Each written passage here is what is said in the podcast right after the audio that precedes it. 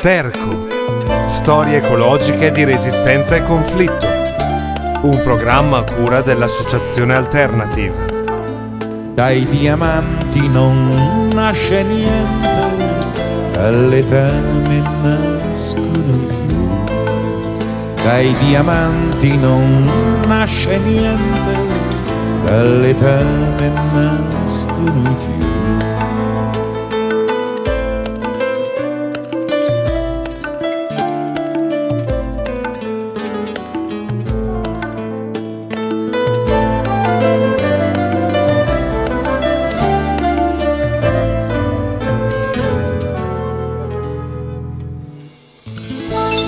Benvenuti a Sterco, a una nuova puntata di Storie ecologiche di resistenza e conflitto. In questa puntata presentiamo una nuova biografia che riguarda eh, uno dei protagonisti del diritto alla salute, un percorso che abbiamo iniziato qualche puntata fa presentando la figura di uno scienziato, il dottor Jur, vissuto nell'Inghilterra dell'Ottocento e che ci viene descritto da, da Marx come esempio di eh, uno scienziato al servizio del capitale, degli interessi della classe borghese e che appunto in quegli anni aveva prodotto un fantasioso studio che eh, proponeva eh, come salutare e salubre l'attività e il lavoro minorile nelle miniere inglesi di inizio Ottocento.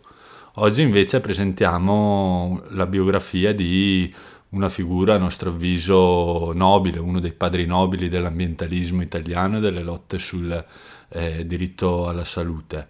Parleremo di Luigi Mara, che eh, è scomparso nel 2016, che eh, è molto legato alla città di Brescia, in particolare al riconoscimento del danno ambientale prodotto dalle industrie caffaro e che è stato appunto uno dei fondatori di, negli anni 70 di Medicina Democratica. Eh, la storia di Luigi Mara è una storia che inizia nella provincia di Milano nel 1940, Vanzaghello, ed è, è subito segnata da, eh, da, una tragedia che eh, ovviamente eh, inciderà molto sul futuro, sulla vita futura di, di Luigi Mara, cioè il padre mo- morirà in un incidente di lavoro nella, alla Monte Edison allo stabilimento Montedison che è, è, era presente nella città di, di Castellanza, eh, Montecatini scusate, non Montedison. Eh, Luigi Mara inizierà prestissimo a lavorare a 14 anni nello stesso eh, stabilimento dove ha, lavorato e aveva trovato la morte del padre e affiancherà fin da subito eh, un percorso di studi che lo porterà a diventare perito chimico e poi ricercatore nel centro ricerche della, della, della Montecatini. È all'inizio degli anni 60 che eh, parte la sua attività, attività sindacale che si concentrerà molto sugli studi sulle, sulle condizioni di salute e sui rischi che eh, i lavoratori di quello stabilimento, a cui i lavoratori di quello stabilimento erano esposti. Prima eh, di entrare e raccontare meglio quella che è la storia di Luigi Mara e soprattutto del suo eh, particolare modo di intendere il sindacato e eh, l'attività di lotta all'interno della fabbrica, andiamo col primo pezzo di un cantautore milanese, Anthony Iannacci, senza i danetti.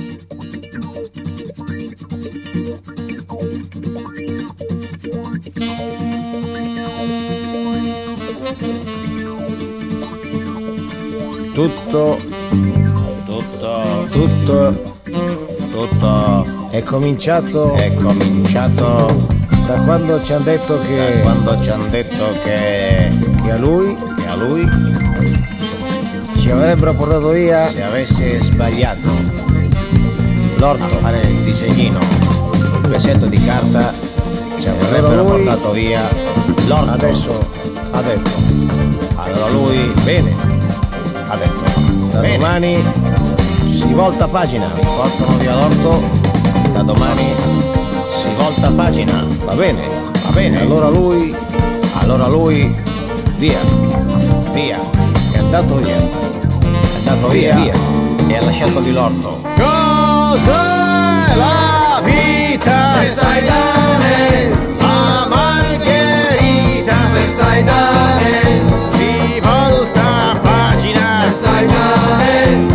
sempre al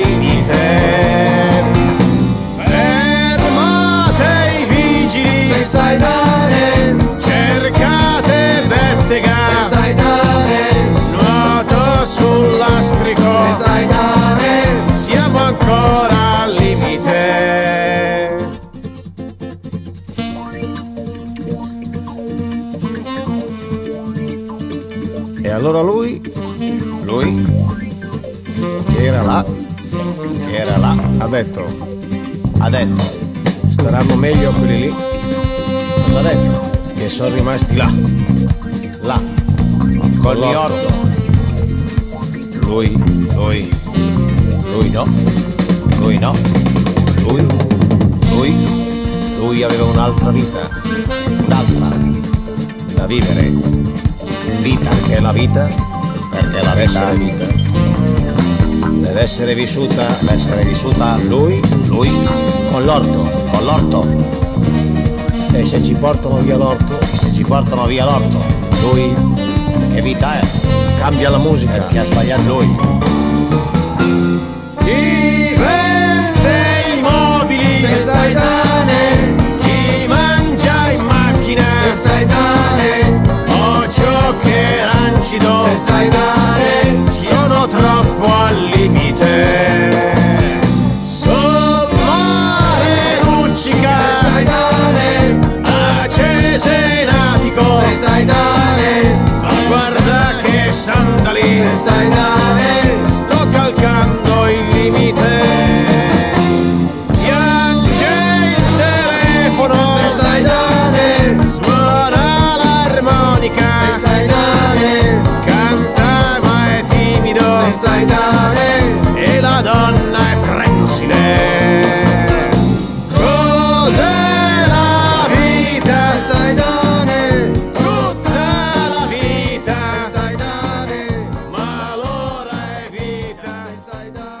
Bentornati nuovamente a Sterco, storie ecologiche di resistenza e conflitto, dopo la pausa musicale con eh, Enzo Iannacci.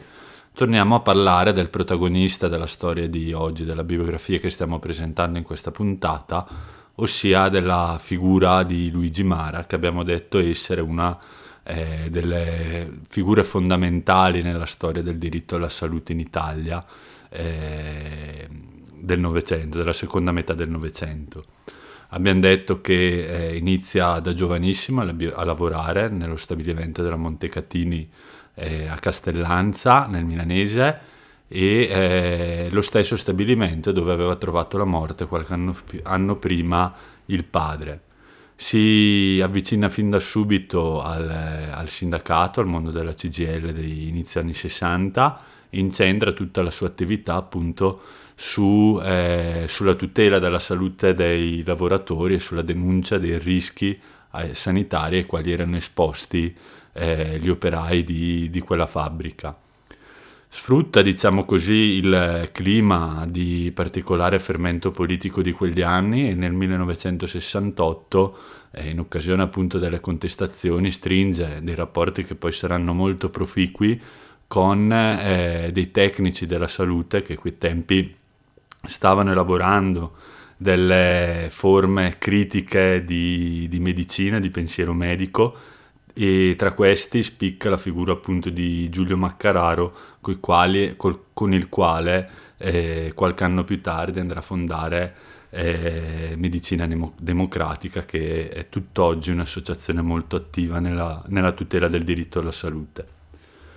E dopo il 68 continua ovviamente la sua attività eh, sindacale all'interno degli stabilimenti e eh, fonda eh, il gruppo di prevenzione ed igiene ambientale del consiglio di fabbrica eh, nella, della Montecatini.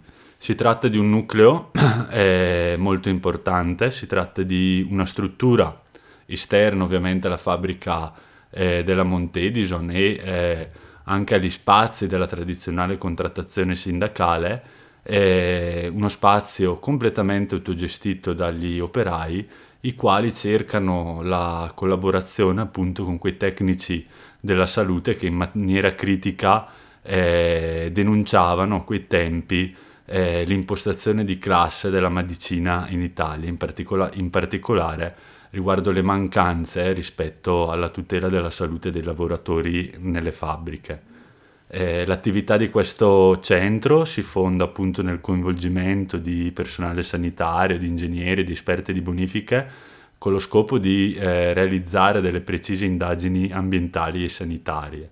Si tratta di eh, un centro eh, per quell'epoca molto avanzato, anche per, appunto per la sua autonomia, proprio perché eh, erano gli stessi operai protagonisti dell'attività eh, di tutela della propria salute. Sarà poi ehm, una delle vittime, diciamo, insieme allo stesso Mara, dei tagli che a partire dagli anni 80 eh, coinvolgeranno tutti i protagonisti delle lotte operaie negli anni 70. No? Dopo il sequestro Moro si avvia eh, una fase di ristrutturazione del capitale, dell'industria in Italia, accompagnata anche dall'apertura di una lunghissima stra- eh, stagione repressiva, una delle sicuramente più gravi dell'Europa occidentale eh, dopo la seconda eh, guerra mondiale. Luigi Mara eh, verrà estromesso dal sindacato, subirà eh, il licenziamento, eh, licenziamento che verrà revocato eh, sul finire degli anni Ottanta, seguito di una lunga battaglia eh, giudiziaria.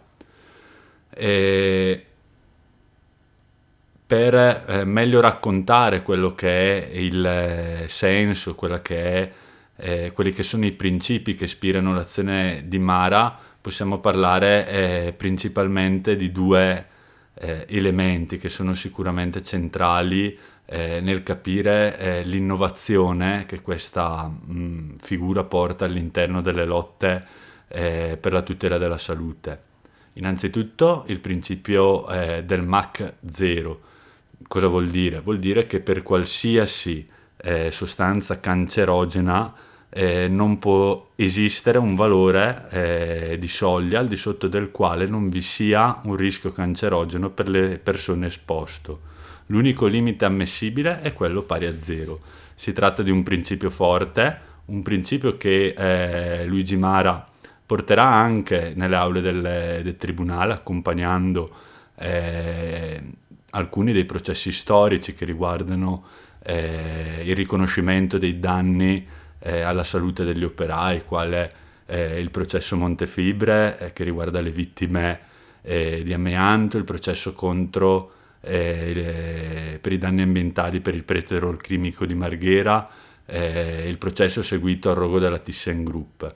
In particolare in che in uno dei maxi processi che riguarda la Montefibre, in particolar modo la lavorazione dell'amianto, si arriverà a una sentenza storica della Cassazione che riconoscerà il fatto che eh, non esiste alcun limite di innocuità per i can- cancerogeni conclamati, ossia che eh, i livelli di minimi previsti dalla legge sono solo dei campanelli d'allarme che servono al datore di lavoro per capire se la situazione sta peggiorando o no, ma non si può in, in alcun modo tollerare la presenza di cancerogeni nel, eh, e contaminanti all'interno dei cicli produttivi.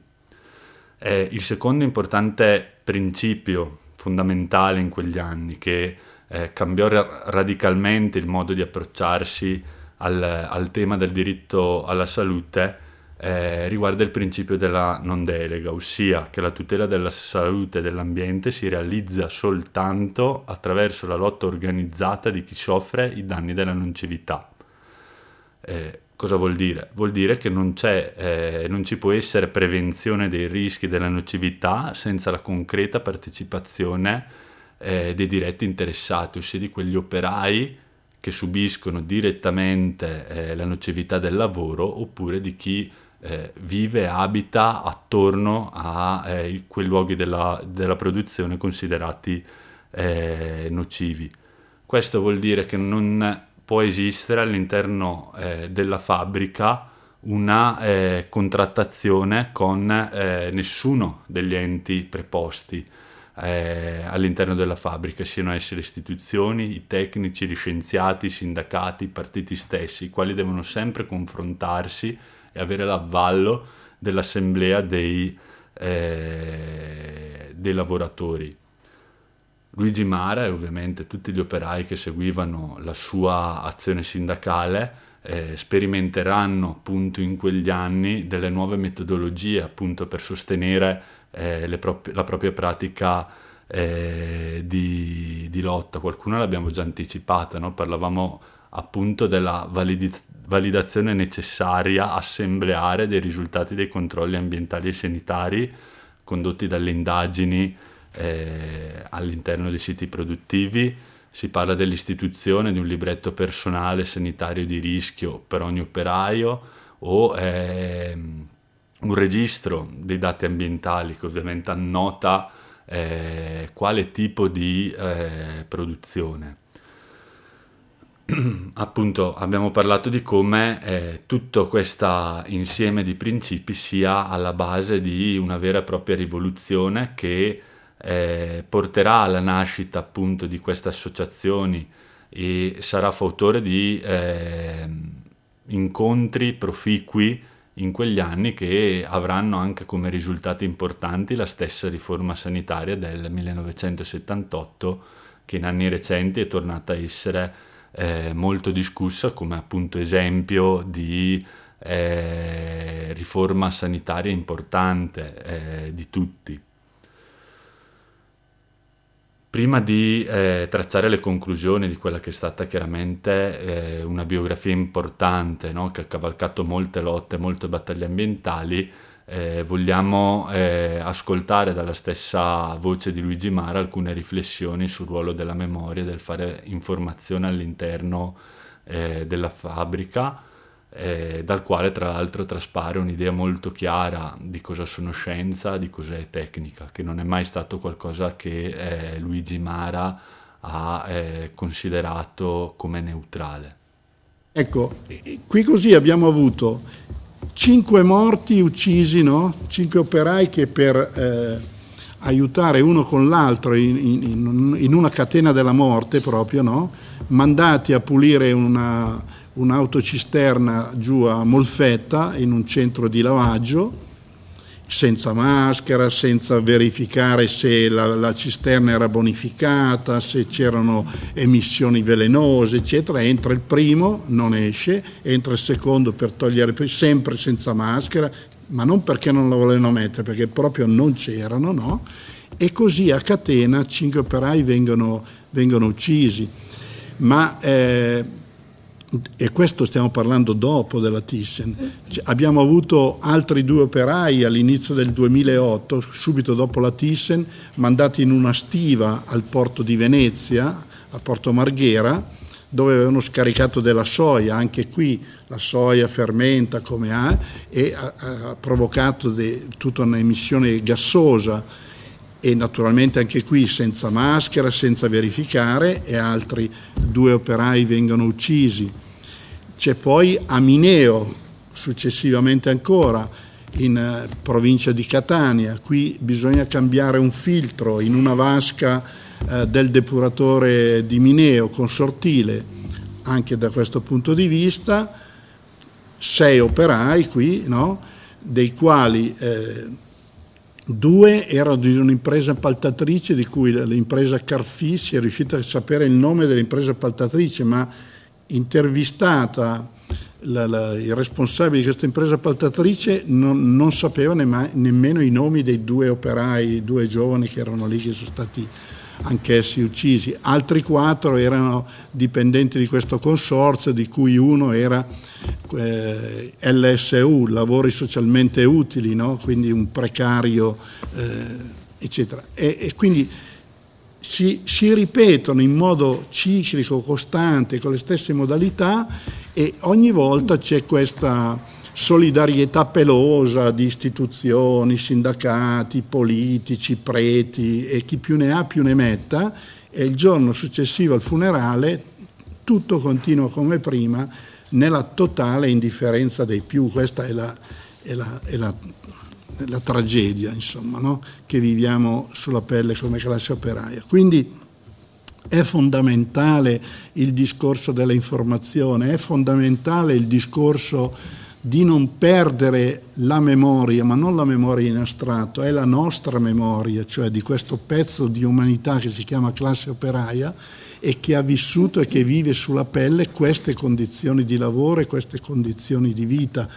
È estremamente importante anche eh, a livello proprio eh, conoscitivo, informativo, cercare di acquisire conoscenze sul ciclo produttivo. Dobbiamo cercare, eh, pur sapendo le condizioni, eh, diciamo così, difficoltose di questo tipo di intervento oggi per tutte le condizioni generali che vi ho accennato e che non sto qui a ripetere, no? volare alto, cioè cominciare a parlare anche che non c'è una scienza neutra, che non c'è una tecnologia neutra, che non c'è un ciclo produttivo e di lavorazione, un processo neutro, ma che tutto questo è determinato dal comando di chi ha il potere ed è un potere capitalistico padronale, piaccia o non piaccia. Piaccia o non piaccia, le classi ci sono, anche se per anni ci hanno dagli anni Ottanta venendo in su cercato di spiegare che mo siamo tutti uguali e anche oggi ci, ci, sono i sacerdoti, Chino, Bersani ed altri che cito lì nel, nel testo che dicono ancora non sono sazi della precarietà che c'è in questo paese, non sono sazi della flessibilità del lavoro che c'è in questo paese, propongono altra flessibilità, altra precarietà a vita. Eh, basti pensare che dopo tutto quello che eh, si è fatto di scioperi per cercare di tutelare l'articolo 18 dello Statuto dei lavoratori, Ichino, gius lavorista, per chi non lo sa, arrivato eh, su a Milano tanti anni fa, negli anni 70, era il responsabile eh, per eh, la salute e la sicurezza del lavoro del Partito Comunista, no? cioè, tanto per eh, cercare di fissare le cose col loro nome. No? Ecco, e questo oggi dice per i nuovi contratti ci deve essere un contratto unico, no? quindi via tutti i contratti di categoria, basta, finiamola. Non solo, e sull'articolo 18 dice, l'articolo 18 vale, però non vale per problemi organizzativi ed economici, ma chi sarà mai quell'imbecille di direzione aziendale che eh, propone dei licenziamenti individuali o di massa senza invocare la ristrutturazione, la modifica del cambiamento, la riorganizzazione, eh, cioè veramente ci prendono per dei cretini, ovviamente tutte queste cose vengono fatti come ho scritto anche eh, cercando di, di, di, con un po' di ironia, ironia sottesa, no? In, nelle sale belle, nei comunicati c'è una bellissima sala con molta attenzione, certo ci sono là tutti i proconsoli della Confindustria e tutta questa gente qua che evidentemente eh, sono quelli che oggi stanno urlando e bisogna aumentare l'età lavorativa, bisogna tagliare le pensioni, eccetera, eccetera. Bentornati nuovamente a Sterco. L'intervento che avete ascoltato è preso da un convegno di medicina democratica, la voce era la voce ste- di Luigi Mara stessa. E abbiamo provato in questa puntata a raccontare, ovviamente in maniera molto stringente, eh, una biografia importante che ci lascia eh, un'eredità forte, eh, ricca di riflessioni, di conoscenze, di spunti che ovviamente è impossibile eh, riprodurre in così poco tempo in tutta la sua complessità. Sicuramente eh, un aspetto significativo di questo racconto che ci va di eh, sottolineare è il fatto e la capacità soprattutto di eh, Luigi Mare, ma di, al- di altri personaggi significativi eh, per quelle che sono le lotte all'interno del mondo del lavoro per il, diritto, per il riconoscimento del diritto della salute e eh, il fatto di essere riusciti a mettere critica il discorso ufficiale che le istituzioni sanitarie, la medicina eh, portavano avanti e di accusare eh, queste stesse di avere una connotazione che era fortemente di classe. In quei tempi infatti la capacità di queste persone è stata quella di assecondare, di eh, imparare dalle lotte operaie nelle quali eh, loro stessi erano inseriti e di indicare un'altra strada, ossia che la difesa della salute passa attraverso l'individuazione dei rischi, delle nocività, attraverso le bonifiche necessarie dell'inquinamento prodotto eh, storicamente dall'industria e da una modifica altrettanto necessaria dei cicli produttivi. E soprattutto eh, con Luigi Mara, ma tutti gli altri protagonisti eh, di queste lotte in questi anni, nasce eh, e ci lasciano in eredità un'idea di medicina e di scienza che è molto differente da una scienza opprimente, una scienza autoritaria, una scienza che si accompagna allo sfruttamento delle persone e dell'ambiente, ma portano avanti l'idea di un sapere che sia effettivamente democratico, che sappia mettersi al servizio delle, bi- delle vite del benessere eh, delle persone che abitano questo pianeta. Sicuramente eh, la vita di Luigi Mara è un esempio in questo senso e è sicuramente una di quelle figure che oggi sarebbe bene riscoprire per non perdere diciamo eh, così eh, l'orizzonte in questo clima di eh, emergenze continue di catastrofi naturali nelle quali appunto l'inquinamento sta giocando eh, una parte importante con queste riflessioni eh, ci salutiamo eh, ci diamo appuntamento alla prossima settimana e ci lasciamo per alleggerire il tema di questa puntata con una canzone di Nanni Svampa, Io sono della Lingera. Lunedì poi è giorno San Crispino, mi piace bere il vino, non voglio lavorare, la la la la la. Il lunedì poi è il giorno San Crispino, mi piace bere il vino, non voglio lavorare. Martedì poi è il giorno seguente, non voglio far niente, non voglio lavorare, la la la la la. Il martedì poi è il giorno seguente, non voglio far niente, non voglio lavorare. Mercoledì poi mi casca giù il martello, è giusto per quello non voglio lavorare. La la la la la. Il mercoledì poi mi casca giù il martello è giusto per quello non voglio lavorare. Giovedì poi è fiera Bussolengo, io vado a Remengo, non voglio lavorare. La la la la la. Il giovedì poi le fiera Bussolengo io vado a remengo, non voglio lavorare. Venerdì poi il giorno di dolore, è morto il Signore, non voglio lavorare, la la la la la. Il venerdì poi il giorno di dolore, è morto il Signore, non voglio lavorare. Sabato poi è giorno di paga, per mal che la vaga non voglio lavorare, la la la la la. Il sabato poi è giorno di paga, per mal che la vaga non voglio lavorare. Domenica, mi tiro sul cantone, aspetto il padrone che venga a ripagar. La la la la la. Ma viene la domenica